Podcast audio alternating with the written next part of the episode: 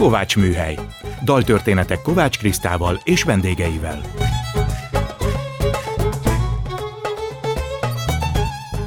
Jó estét kívánok, Kovács Kriszta vagyok, ez itt a Kovács Műhely. Gombhoz a kabátot, daltörténetek másként. Most mindig a vendégemet kérem meg, hogy válasszon olyan kedvenc dalt vagy zenét, amiből a beszélgetés elindulhat. A mai indító dalt Eleg Dóra választotta. Következik Barbara előadásában a Göttingen című dal, ennek ő a szerzője és az előadója is. Bien sûr, ce n'est pas la Seine, ce n'est pas le bois de Vincennes, mais c'est bien joli tout de même. À Göttingen, à Göttingen. Pas de quai, pas de rengaine qui se lamente et qui se traîne. Mais l'amour y fleurit quand même à Göttingen, à Göttingen. Ils savent mieux que nous, je pense, l'histoire de nos rois de France. Hermann, Peter, Elga et Hans à Göttingen et que personne ne s'offense, mais les contes de notre enfance, il était une fois commence à Göttingen. Bien sûr, nous, nous avons la Seine, et puis notre poids de Seine.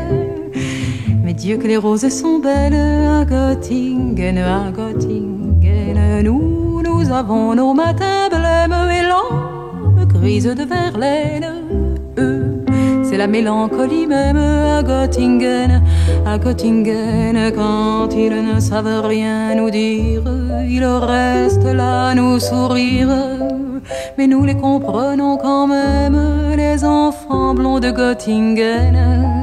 Et tant pis pour ceux qui s'étonnent et que les autres me pardonnent, mais les enfants ce sont les mêmes à Paris ou à Göttingen. Que jamais ne revienne le temps du sang et de la haine. Car il y a des gens que j'aime à Göttingen, à Göttingen. Et lorsque sonnerait l'alarme, s'il fallait reprendre les armes, mon cœur verserait une larme pour Göttingen, pour Göttingen. La,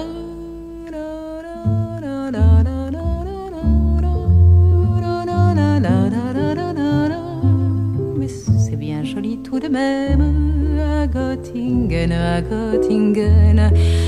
Et lorsque sonnerait l'alarme, s'il fallait reprendre les armes, mon cœur verserait une larme pour Göttingen, pour Göttingen.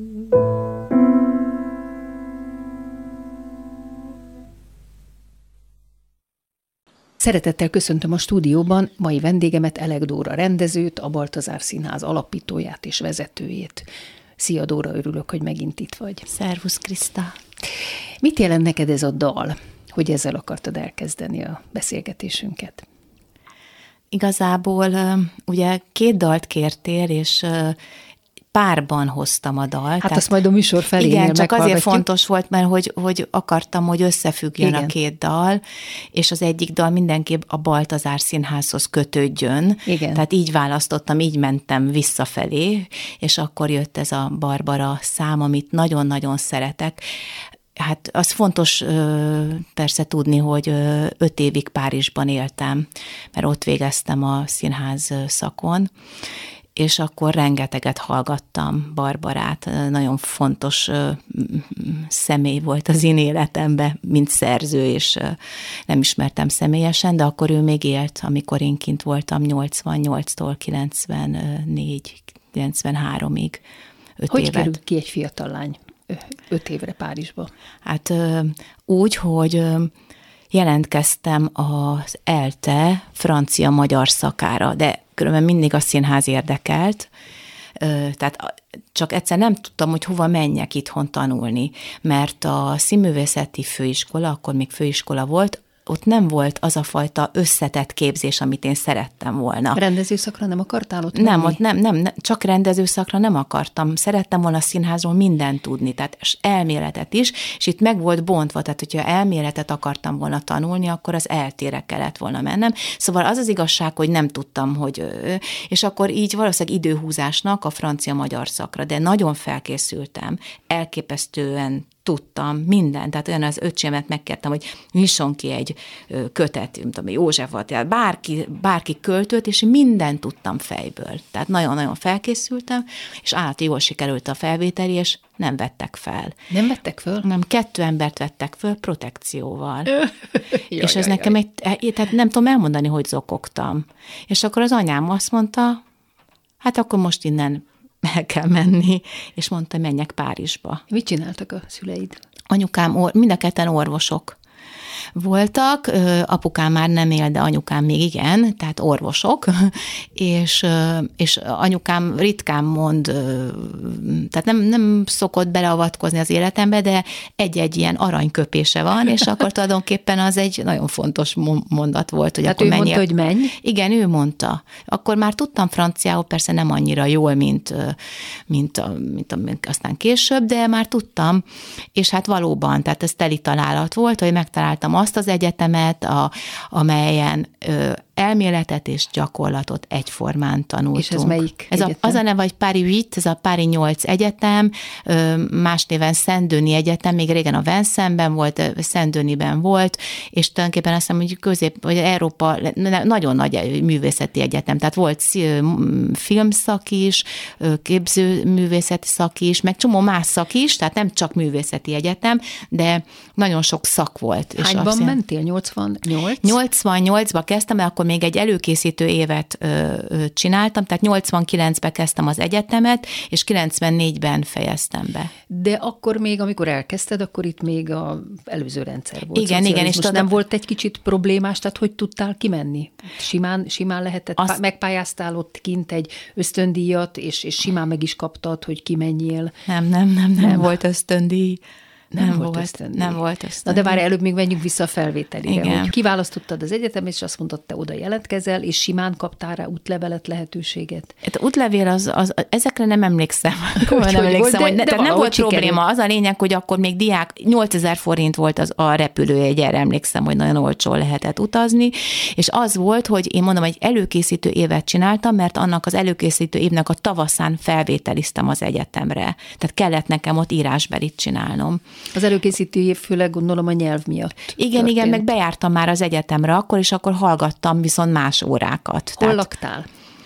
Ö, három évig, az első három évben találtunk egy olyan családot, méghozzá az anyukám körzetorvos volt, és a körzetében az Ajtony Árpád, aki akkor egy nagyon jó nevű dramaturg volt, még mielőtt kiment volna Párizsba, és ő ott élt, és az Ajtony Árpád szüleit gyógyította anyukám, és az Árpád talált nekem egy családot, ahol gyerekre vigyáztam, lakás fejében, ami nagyon nagy dolog, méghozzá nem egy lukban laktam, hanem legalább egy 30 négyzetméter méteres lakásban, ami nagyon nagy, óriásinak számított, tehát az összes barátom, aki aztán később az egyetemen lett, mindenki egy lukban, egy, egy, egy kis diák lukban lakott, tíz négyzetméteren, tehát én nekem nagyon jó helyem volt. És bent Párizsban?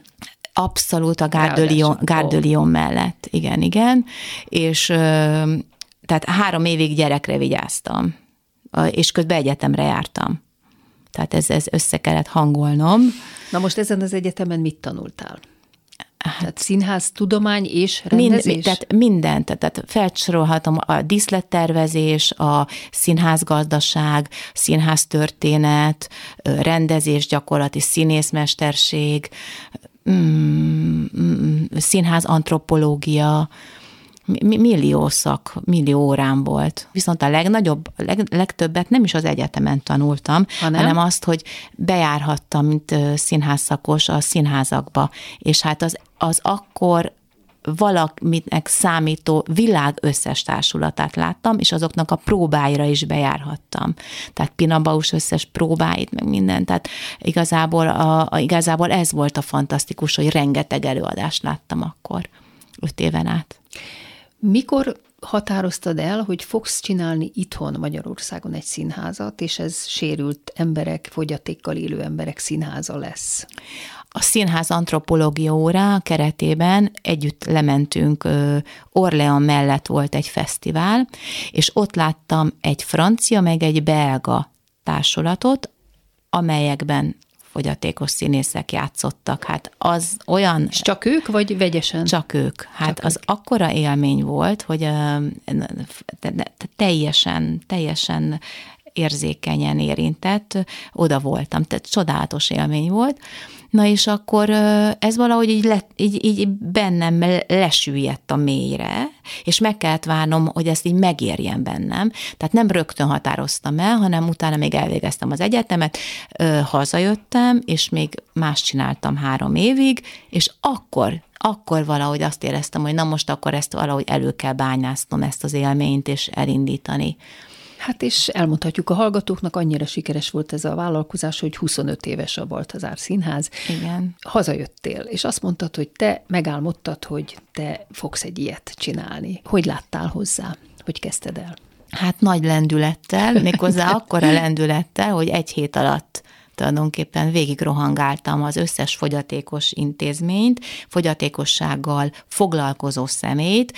Úgy kezdtem, hogy a Gönc Zsuzsa néni, aki akkor a Kézenfogva Alapítvány elnöke volt, amely szintén egy fogyatékossággal kapcsolatos szervezet, és ő adott egy listát, hogy kihez menjek el. És az ő listája plusz még a fogyatékos intézmények, és akkor egy sumunggal találtam egy helyszínt, a Ferencvárosi Művelődési Házban Illés Klára igazgatónő meg, meglátta meg a, a szikrát ebben, és befogadott, úgyhogy már rögtön, ahogy mentem egy hét alatt körbe az intézményekben, mondtam, hogy akkor jöhetnek 1998. január 28-án, akkor elindítottam az első foglalkozást.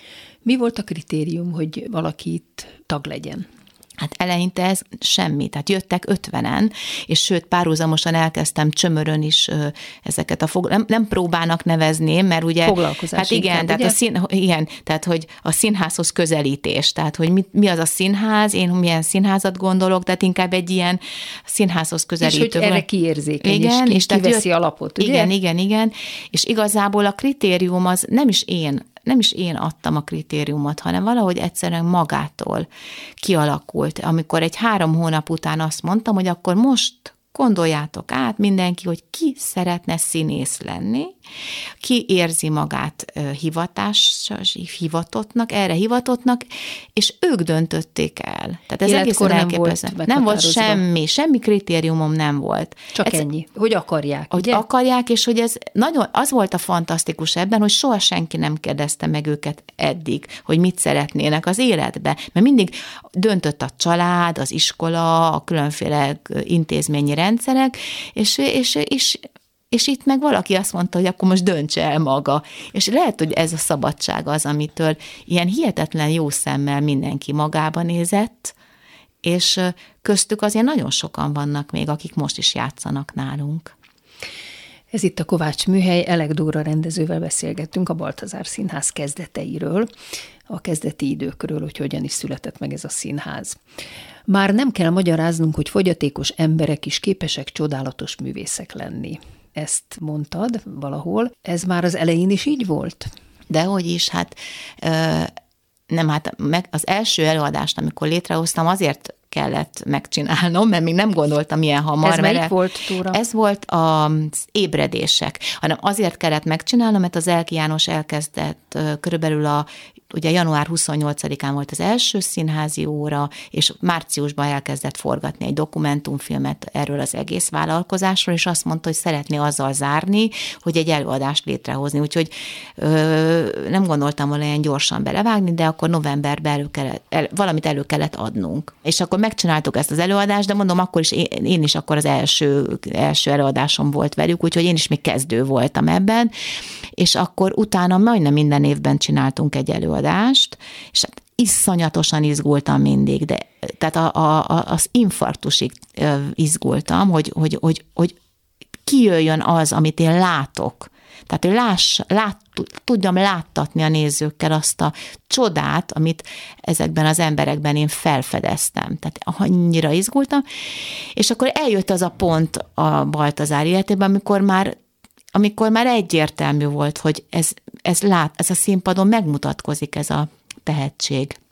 És akkor onnantól kezdve azt azért mondtam ezt a mondatot, amit idéztél, mert egyértelmű, a napnál is világosabb, hogy milyen, tehát nem színészekről beszélünk, hanem nagy művészekről, akik magukból táplálkoznak, és a világról van véleményük, lehet, hogy másként közelítenek hozzá, mint az, mint, mint, mint az éptársaik, igen. Igen, de hogy, de hogy egy hihetetlen karakterek és a jelenlétük a színpadon, amely kérdezted, hogy mi egy, egy színésznek, vagy mi alapján választottam, hát az biztos, hogy a jelenlét az, az van, ami, ami szerintem a legfontosabb. Hogyan tudtad az elején megteremteni a anyagi hátterét mindehez, hiszen egy előadás létrehozni, hát szép dolog. A te előadásaid mindig nagyon szépek, tehát én elég régóta követtem, most már benne is vagyok a csapatban, de az elején én is csak figyeltem, hogy mit csináltatok, és egyik ámulatból estem a másikba, mert gyönyörű látvány volt. Nem feltétlen volt sok pénz benne, de mégis az mindig megválogatottan gyönyörű látvány is volt a te előadásaidban, világítással, mindenhogyan. Ehhez azért mind mindig meg kell, meg hogy az emberek dolgozzanak, természetesen kell hozzá valami anyagi háttér. Hogyan tudtad ezt megteremteni?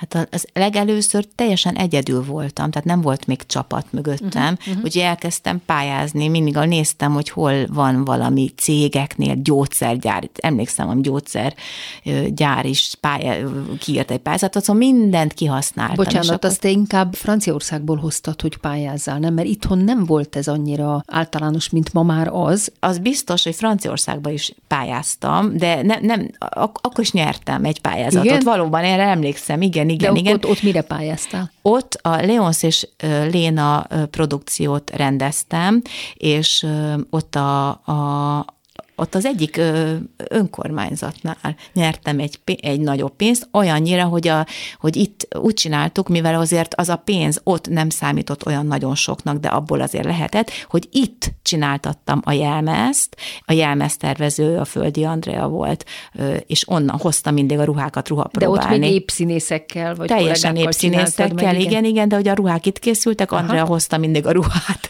próbálni, felült a buszra, és csomó ruhát mindig hoz hozott busz ide-oda, Párizs és ide között, és csinálták a nem tudom mely, azt hiszem nemzetibe a varták, vagy valahol. Igen, de ez az, hogy pályáztam már ott is. Én már nem emlékszem, hogy ez mi volt pontosan, hogy itt a pályázati ö, szisztéma ez hogy volt, de azt tudom, hogy amit lehetett, meglovagoltam.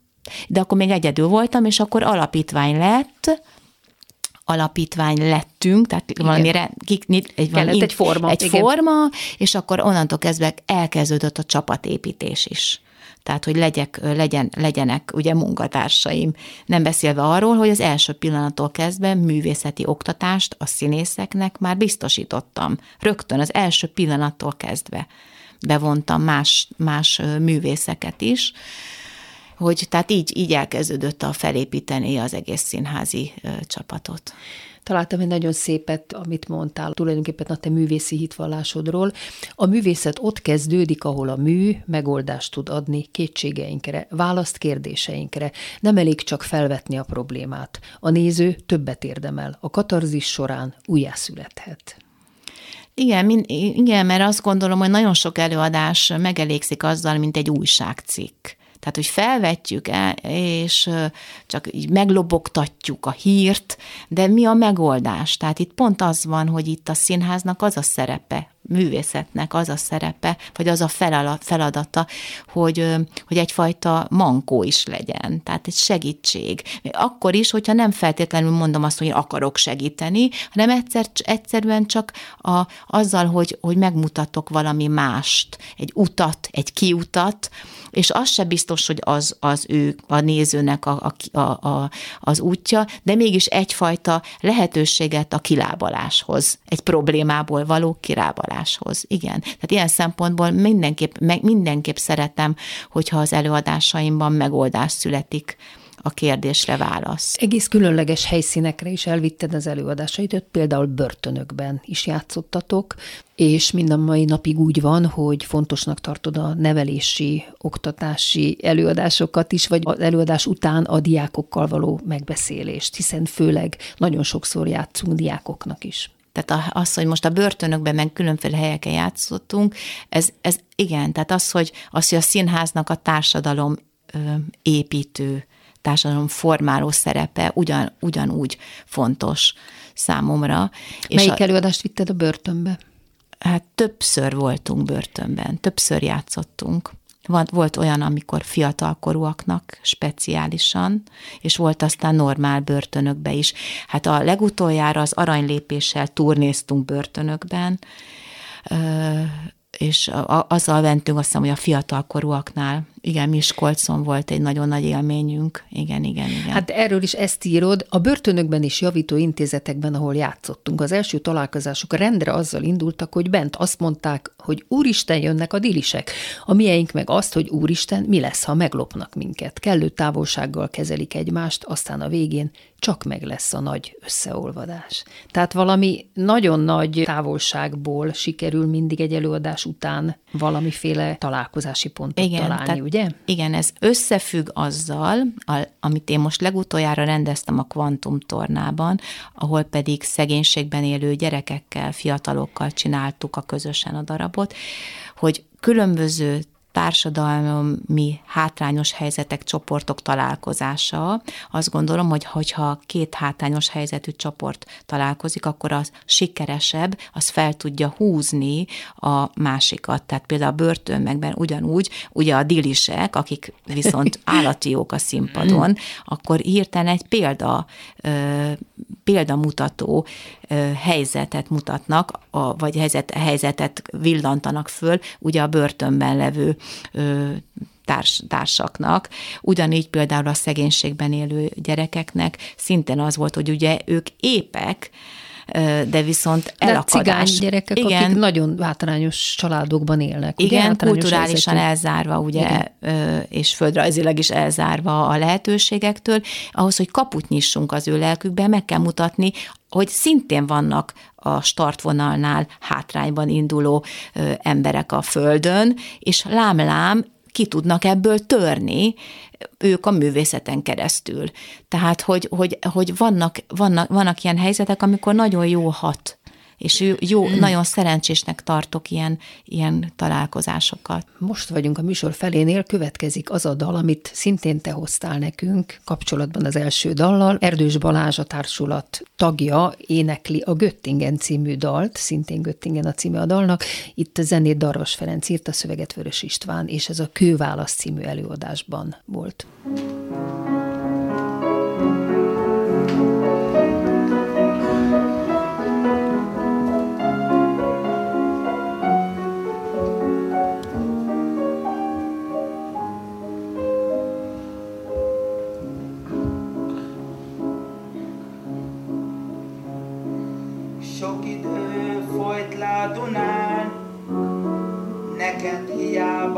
Mondanám, hiába, hiába bizony, mert nincs benned ez az iszony. Hiába van itt a Duna, hiába a szobám fala, egy másik élet hív engem, Göttingenben, Göttingenben,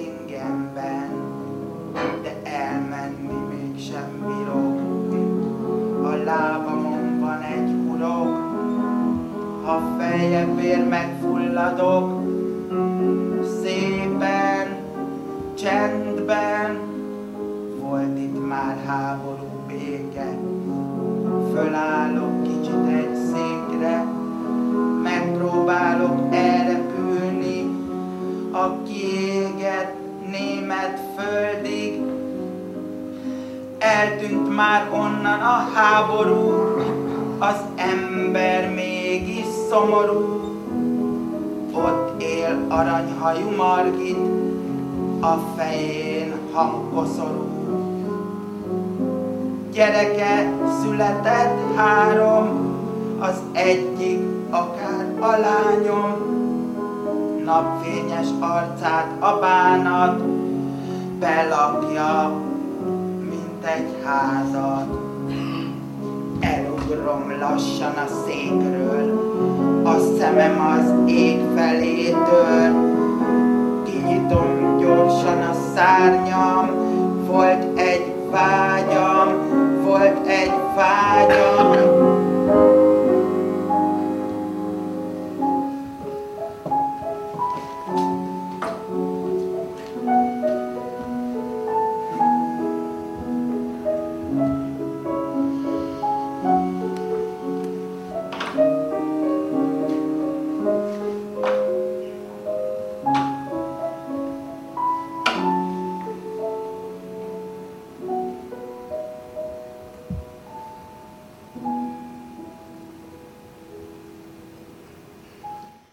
Vendégem Elek Dóra, rendező. Erről a kőválasz előadásról még mondjunk pár mondatot, aztán majd szeretnék a kvantumtornára visszatérni, amiről a dal előtt beszélgettünk. A kőválasz a legszemélyesebb előadásom. Azért, mert a családomnak a történetét dolgozom fel, persze Vörös István íróval. Aki házi szerzőnk tulajdonképpen. Igen, igen, házi szerzőnk, de azért, vagy, vagy nincs de, tehát házi szerzőnk, de az ott jön, hogy család, ugye személyes történet, de azért persze átemelve dolgokat, kicsit azért mégis színháziassá téve. És ebben a, a, ezt a darabot, vagy rendezésileg is még személyesebbé akartam tenni, és ezért azt kértem az Istvántól is, és Darvas Ferenc zeneszerzőtől is, hogy tegyen be mindegyikőjük az István olyan szövegeket, amik hozzám nagyon közel állnak, így például belekerült Csehov három nővéréből pici részlet, amit nagyon-nagyon szeretek, és a Feritől pedig azt kértem, hogy legyenek olyan zenék benne, ami valahogy rejtse el, ami nekem nagyon-nagyon fontos. Így elrejtette a Gött, Barbara Göttingenyét, elrejtett Schubert, meg chopin szóval mindent, amit, amit úgy, ami nekem úgy a szívemnek fontos, azt így belecsempésztettem Velük, igen. És nagyon fontos jelenetben hangzik el az Erdős Balázs dala, nagyon fontos. Tehát a Barbara Göttingenje arról szól, hogy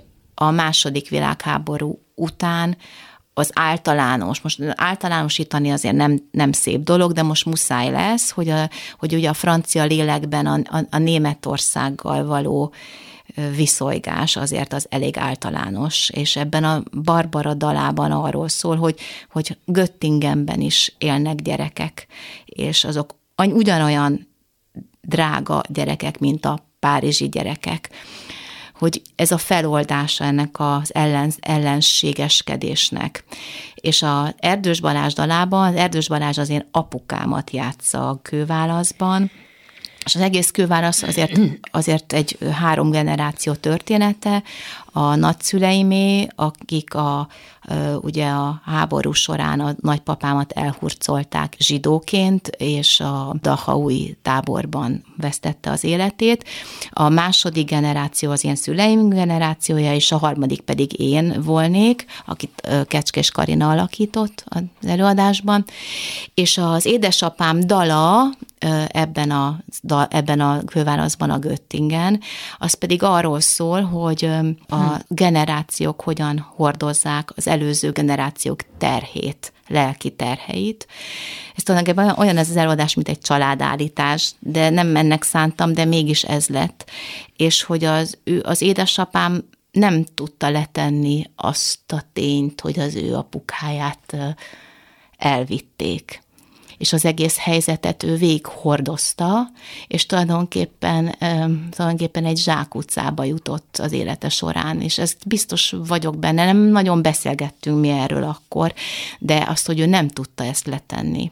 És a darabban, e, darabban a, a, a öngyilkos lesz, a valóságban nem, valóságban egy másfajta halált választott, ami lehet az is egyfajta öngyilkosság, mert lelki szinten elindul, és akkor testi szinten egy sima rák, de hogy ez is egyfajta ugye akarattal való ö, sorsvéget jelent. Szóval a lényeg az, hogy ott öngyilkos lesz, és az öngyilkosság előtt énekli ezt a számot.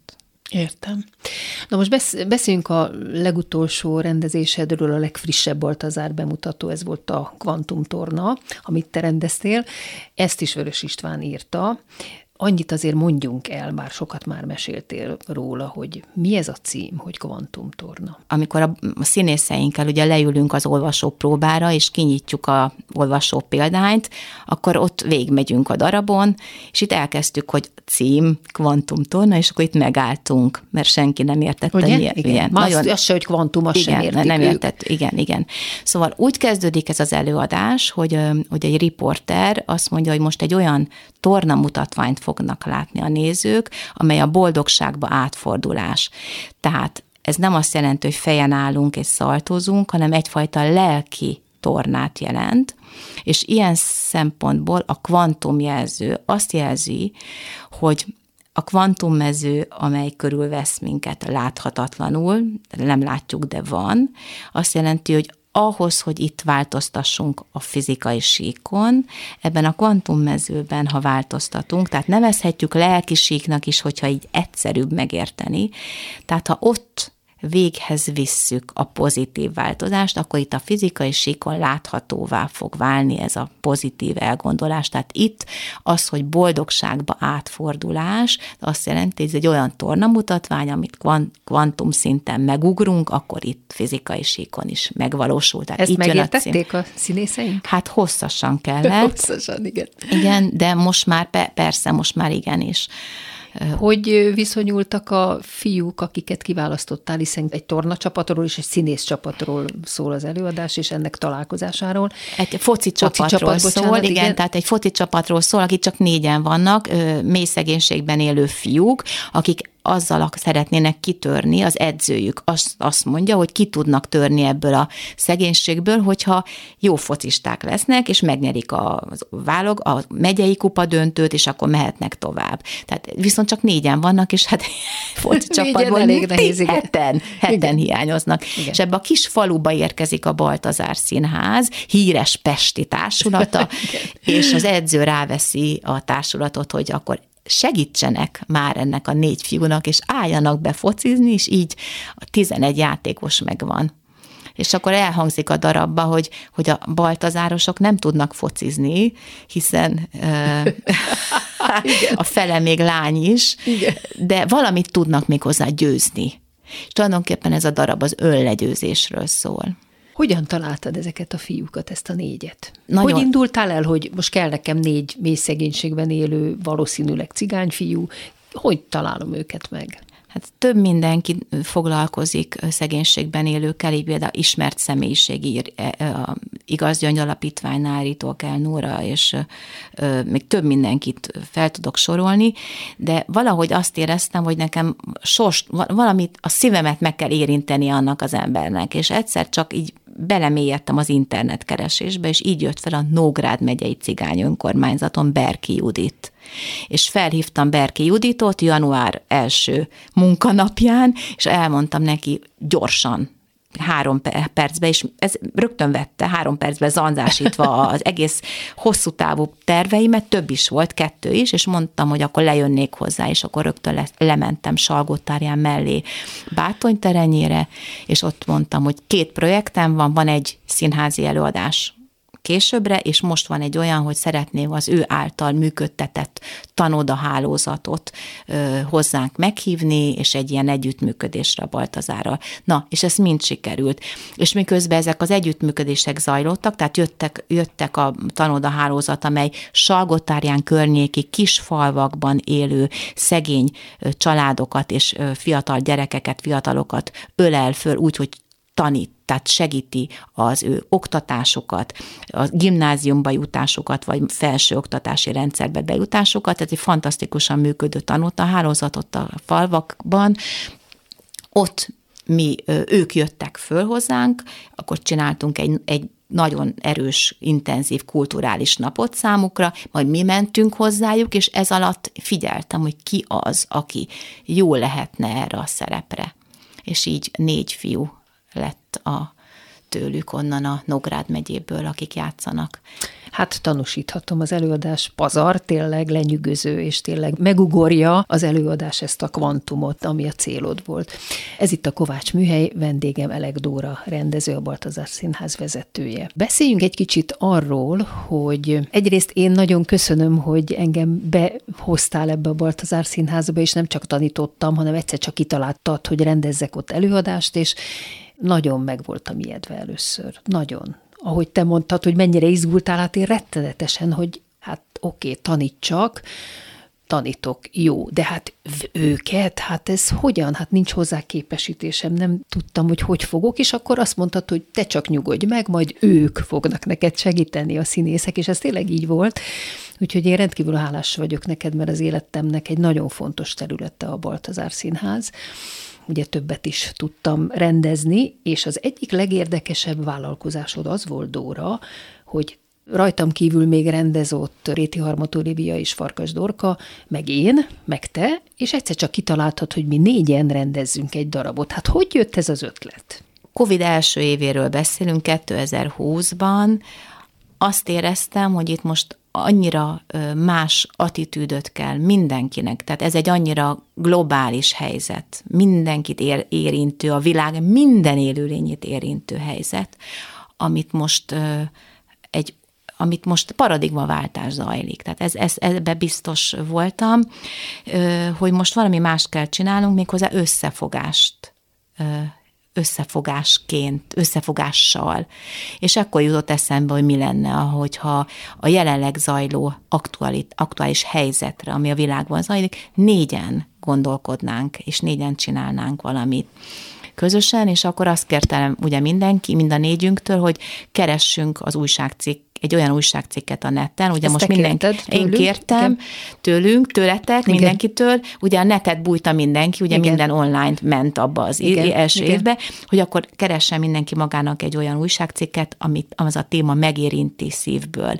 És akkor mindenki talált, az Istvánt, Vörös Istvánt felkértük, hogy írja meg, és akkor el... Fűzze össze, hogy ebből fűzze, egy, egy történet egy, legyen. történet igen. legyen, és akkor ez lett a világot tartó Igen, oszlopok. igen. És az István, azért volt egy keret, amit, amit az, én, az én oszlopom, mert ugye így, így hívtuk a négy felvonást, így hívjuk a négy felvonást, tudtam, hogy ebből, ebből tehát a keretet azt valahogy kitaláltam, hogy beleemeltük a csontvárit, meg a Libanon által a keretet, és akkor így, így lett valahogy egy nagyon egységes dolog. Tehát egységes lett annak ellenére, hogy négyen csináltuk. Hát tanúsíthatom, a legnagyobb dicséret az volt, amikor többen is mondták nekem, hogy négyen rendeztétek. Hát ez olyan, mintha egy valaki rendezte volna, és azt hiszem ez a legnagyobb dicséret, mert nem ez volt a lényeg, hogy ki melyiket rendezi, hanem hogy ez egybe összeálljon egy szép előadással.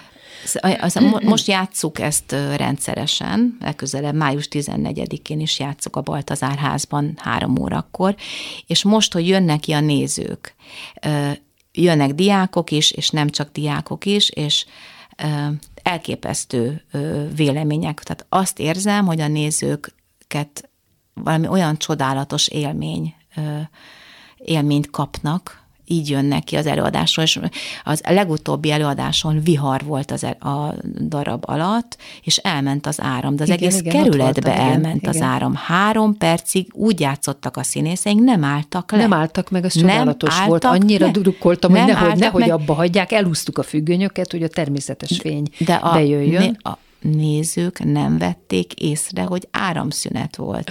igen, igen, döbbenetes tehát volt. döbbenet igen. volt, hogy nem, hanem úgy jöttek, hogy ez fantasztikus, tehát, hogy átjönt valami, igen, valami, igen, különleges, és ebbe az előadásban nem csak a Baltazár színészei játszanak, hanem, hanem négy másik színész is, ugye Básti Andrea, Formán Bálint, Keresztes Sándor és Felföldi György velünk együtt a mi színészeinkkel, és, és igazán azt mondom, hogy nagyon, nagyon különleges, nagyon különleges élmény. Rendezőként is mondom, nekem nagyon nagy élmény, és nyilván neked is, hogy milyen harmonikusan tudnak dolgozni a Baltazár színészek az épp színészekkel. És viszont, Semmiféle probléma igen. nincs, és hát ugye vannak visszatérő emberek, akik már nagyon régóta dolgoznak a Baltazárral, ilyen Müller Péter, Sziámi, Kecskés Karina, Varga Klári, most már Básti Andrea, tehát nagyon fontos, úgy látom számodra, hogy legyen körülötted egy kör, akiben megbízol, akire építhetsz. Hát ez így is van, de nem, ez a kör, ez, ez, ez, ez magától jön, tehát mindig, tehát ez, ez alakul. Egyrészt nagyon fontos, hogy ne legyen, ugye ez, ez a határok, hogy most sérült, meg nem sérült, nem érdekes. Tehát, hogy tudjunk együtt dolgozni, ez nagyon fontos. Ugyanúgy ad, adunk egymásnak, és kapunk egymástól. Ez azt gondolom, hogy nincs jobb, vagy nincs rosszabb. Ugyanaz, a lényeg az, hogy itt a, a végeredmény az egy nagyon nagy, magas minőségű alkotás legyen. Beszéljünk a filmről, mert nagyon fontos az életedben a film, és csináltál Világlátó Baltazár címmel egy filmet, ami több díjat is nyert. Hogy érezted, vagy mikor érezted meg, hogy ki akarod szélesíteni a művészi kifejezésedet, és ebből egy dokumentumfilm lett, és az utazás persze. Igen, tehát nagyon nehéz, az, az, az, tehát színházban közönséget szervezni a Baltazárnak, ez egy nagyon nehéz feladat. Ugye 11 éve egy saját épületbe játszunk, tehát van egy saját színházunk. A harmadik... Amit szintén pályázattal nyertél, ezt most már nem tudjuk kifejteni, de azt is pályáztad igen, és megnyerted. Igen, igen. De Dán ne, alapítvány, Dán, ugye? Igen, de hogy, hogy Óbudán vagyunk. Uh, ami azt jelenti, hogy 15 perce hévvel oda, tehát nem, ne, tehát nem messze vagyunk, de mégis az, hogy egy sérült színház, uh, óbudai színház, uh, játszóhelyre hívni tömegeket, ez egy nagyon nagy kihívás és valahogy egyáltalán azt gondolom, hogy a, tehát nincs arányban a nézettségünk a magas minőségű kínálatunkkal. És ez nagyon nehéz, ez mindig az nehézségbe ütközött, hogy a nézők küszöbb átlépése. Tehát még aki óckodik is, és nem látott soha, az első lépés nagyon nehéz megtenni. És valahogy akkor abban az időszakban azt éreztem, hogy itt, hogy itt tényleg túl, tehát sokkal, sokkal több néző érdem, érdemlünk. Valahogy akkor még azt éreztem, hogy itt eltolódás van, és azt, azt gondoltam, hogy a filmmel talán ő nagyobb merítést Igen. tudok elérni. És ezért egy, akkor pár évig inkább filmet csináltam, gondoltam, hogy hát, ha több, többekhez tudok szólni. Ma már úgy gondolom, hogy ha egy valaki is néz minket, már annak is örülök, mert tudom, hogy az, tudom, hogy eljut az a az a hír, üzenet, vagy akármi, amit csinálunk, más csatornákon is. Egy olyan világban élek, amely az embert nem hierarchikus módon a piramis csúcsán helyezi el, hanem a körülötte élő állatok és növények szimbiózisában. A természet és az állatok a családom része. Ezért is élsz vidéken, ugye? Igen, Tehát a Dunaparton igen. és a természetben élsz. Igen, igen, nagyon fontos a természet. A másik, amit szoktál mondani, hogy az utazás nagyon fontos. Mit ad neked az utazás? Az utazások nem mindig egyszerűek számomra, viszont a legnagyobb mestereim az állatokon kívül. Tehát az állatok, az én cicáim azok óriási nagy mestereim, és az utazás, mert egy olyan állapotba kerülök az utazáskor, amikor ö, ott, tehát egy más állapotban. Legnagyobb találkozásaim is utazás közben most például Portugáliában voltam, egy csodálatos 16. századbeli kolostorban, ahol találkoztam egy brazil nővel, akivel ö, kiderült, hogy az ő bátyja Párizsban él, és arra az egyetemre járt, ahol én, és ugyanaz a Jean-Marie Pradier volt a a szakdolgozatának a mentora, mint nekem, csak mondom, hogy ezek a ezek, tehát ja, ezek csomó. nagyon igen, jó, igen, igen, igen, igen. Tehát ott, ott, ott, ott nagyon sokat tudok meg magamról az utazásaim során. Köszönöm Elek Dórának, hogy ismét itt volt a Kovács műhelyben és beszélgetett velem. Szia Dóra! Viszontlátásra, szervusz Kriszta! És köszönöm hallgatóink figyelmét Pályi Márk és Rózsahegyi Gábor munkatársaim nevében is. Az adás ismétlése ma este tízkor hallható, majd utána az archívumban is bármikor elérhető, és podcastként is meghallgatható. Hallgassanak minket vasárnaponként ötkor, vagy este tízkor, továbbra is az interneten. Jövő vasárnap egy újabb daltörténettel jelentkezik a Kovács műhely, gombhoz a kabátot, daltörténetek másként. A műsor vendége Szilágyi Ágnes Judit történész lesz, ő egy Harry Kendall szerzeményt, az Édent választotta, előadják Nigel Kennedy és a Krók. Most ez következik. Viszont hallásra!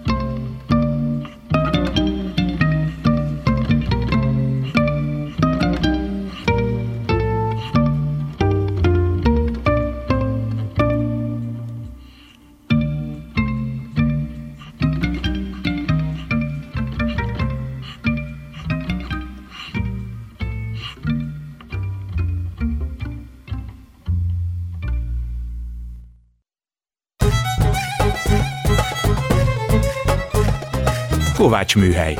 Daltörténetek Kovács Krisztával és vendégeivel.